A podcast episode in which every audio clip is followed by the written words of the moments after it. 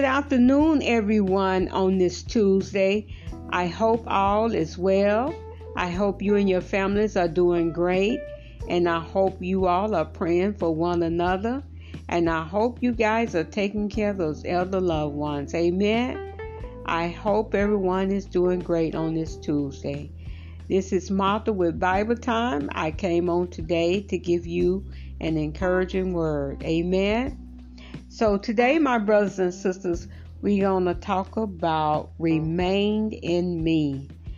The topic is remain in me. So, what are we talking about here?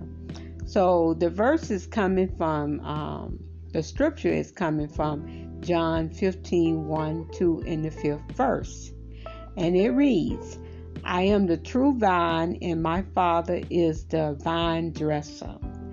Every branch in me that does not bear fruit, he takes away. And every branch that bear fruit, he prunes it so that it may bear more fruit. I am the vine, you are the branches.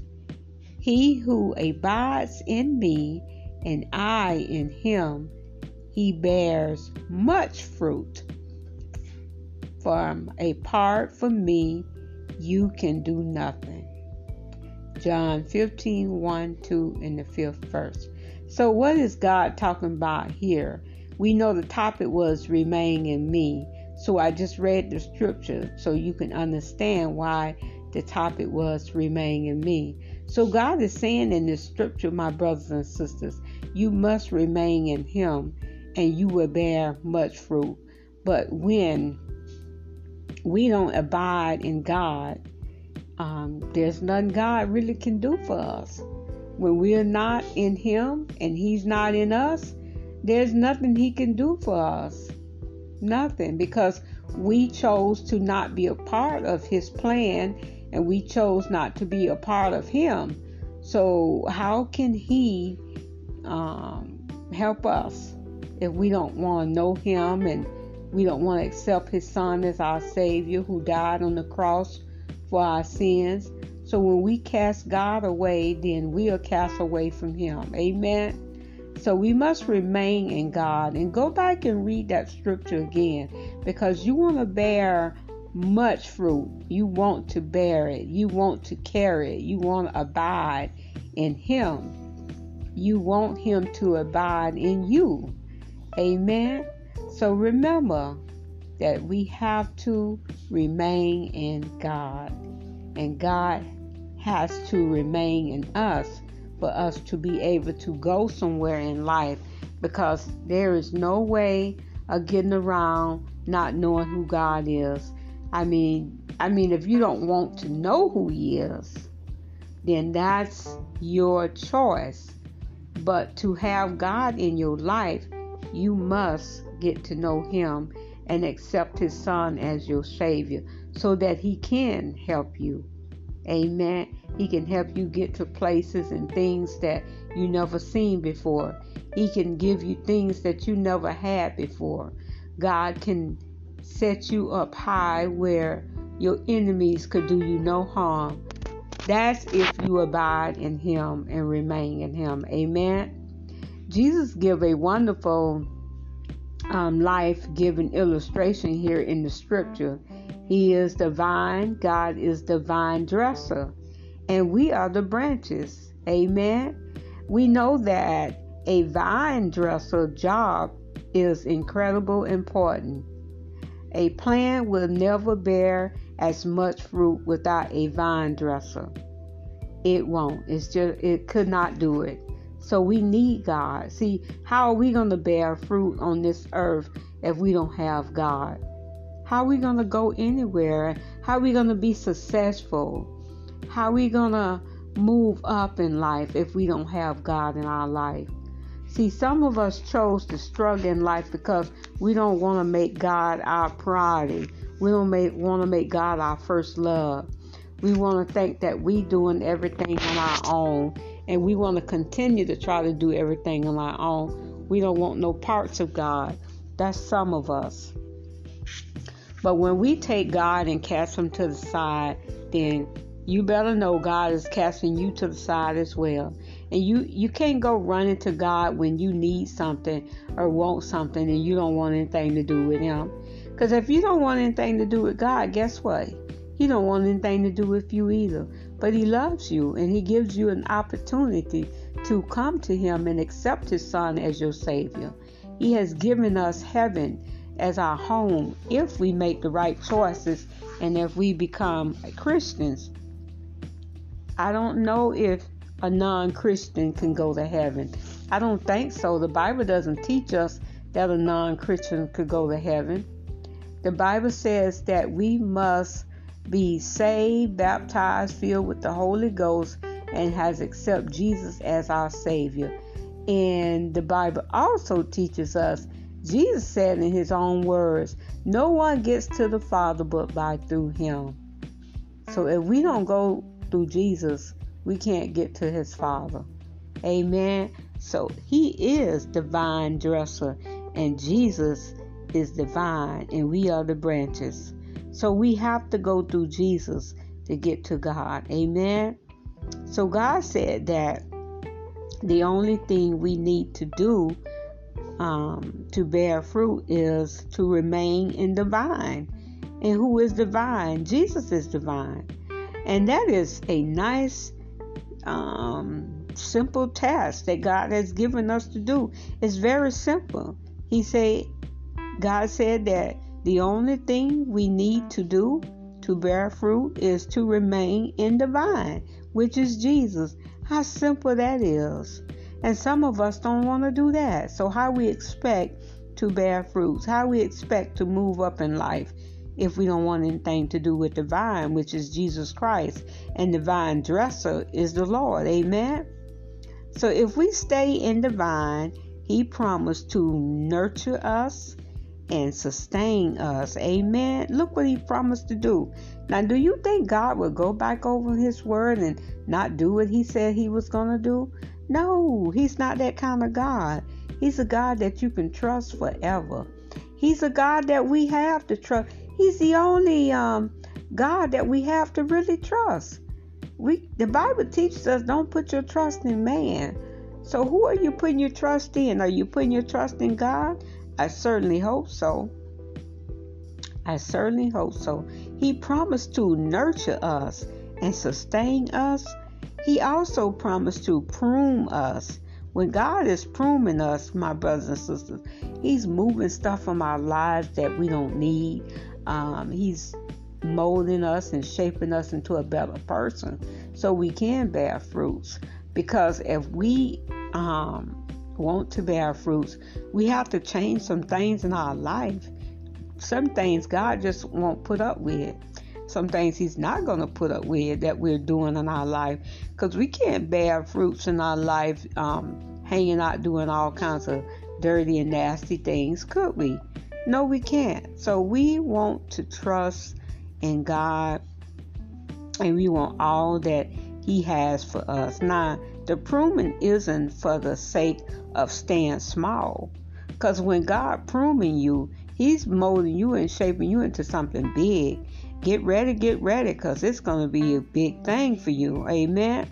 Whatever it is that you may be something that you've been wanting for a long time but God has to shake some stuff from your life to be able to give it to you.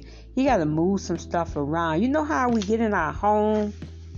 Our home is our home. This is where we live. It's precious. But there's sometimes we have to arrange our furniture and stuff around in our house because we have to make it look better for us and comfortable for us. Uh, some things in your house is just irritating and, and it has to go. Old furniture has to be thrown out, you know, because it's broken down and it serves no purpose for us anymore. So we have to go through our house time after time and arrange stuff and throw old stuff out and bring in new things.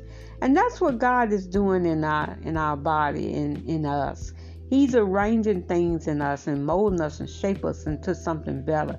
He goes inside and moves bad things out and bring good things in. So he's pruning us, you know. Think of just house cleaning. Um, you're taking the bad, broken down, woe out, um, dirty stuff out, and you're kicking it out the door, and you're bringing in new things and making the house beautiful and comfortable. And that's what God does to us. He moves old things out and bring new things in. Amen. So the pruning isn't for the sake of staying small. It is so we can bear even more fruits. Amen. So God wants you to bear more fruits, my brothers and sisters. He wants you to be the person that He has designed for you to be. And if you don't know who you are, I suggest that you pray and ask God to show you who you really are. And remember, you are the branches. Jesus is divine, and God is divine dresser. He's going to dress you in white clothing. He's going to dress you in all the wonderful things that he want to see happen in you. He's going to give you a makeover. You ever been to a place and had a makeover before? Women's and men have makeovers too. Yeah, they do. They change their clothes and get new wardrobes and throw out the old stuff and get their haircuts and shave and they become looking better and they are new a new man and women's do the same thing. So just think of those things. Um, God just want to bring out the old stuff when He prunes us. Bring out all that old garbage that we carry around and those bad ways we have and that bad attitude we have. And some of us get so angry about little things. God want to move all of that anger out of you. And He wants to come in and do an increase in you. So he, he has to, you know, set you aside sometime and he has to prune you and shape you and mold you a little bit. Amen. Because he, he's cleaning you up, my brothers and sisters, for something wonderful. Oh my God, my God. Get ready. Someone out there, God is molding you and shaping you into a beautiful person. Get ready because God got some exciting things for you. Amen. He's got a way, a door that He has opened for you that He wants to walk you through that door. Amen. Praise God. But He can't do that until He plume you and shape you and mold you a little bit. He's got to mold some things. Amen. And it's okay. It's okay. God, come in and do an increase. Yes. Amen. So, my brothers and sisters, I will be here talking all day about this lesson. I'm going to close out now and let you guys go about your business. Amen. And uh, I hope you guys enjoyed this wonderful lesson this afternoon on this great Tuesday. And I know I enjoyed teaching it. I just I'm going to get into my Bible a little bit more after I get off the air because God is special to me. I love Him and I want to make sure I'm the branch and I want to make sure Jesus is the vine in my my life. Amen. And I want to make sure God is my vine dresser who's going to dress me in white clothing and clean me up from all my sins. Amen. Hallelujah. That's what He does for us. So, you guys have a blessed Tuesday the rest of the day. And remember to pray for one another and keep each other safe.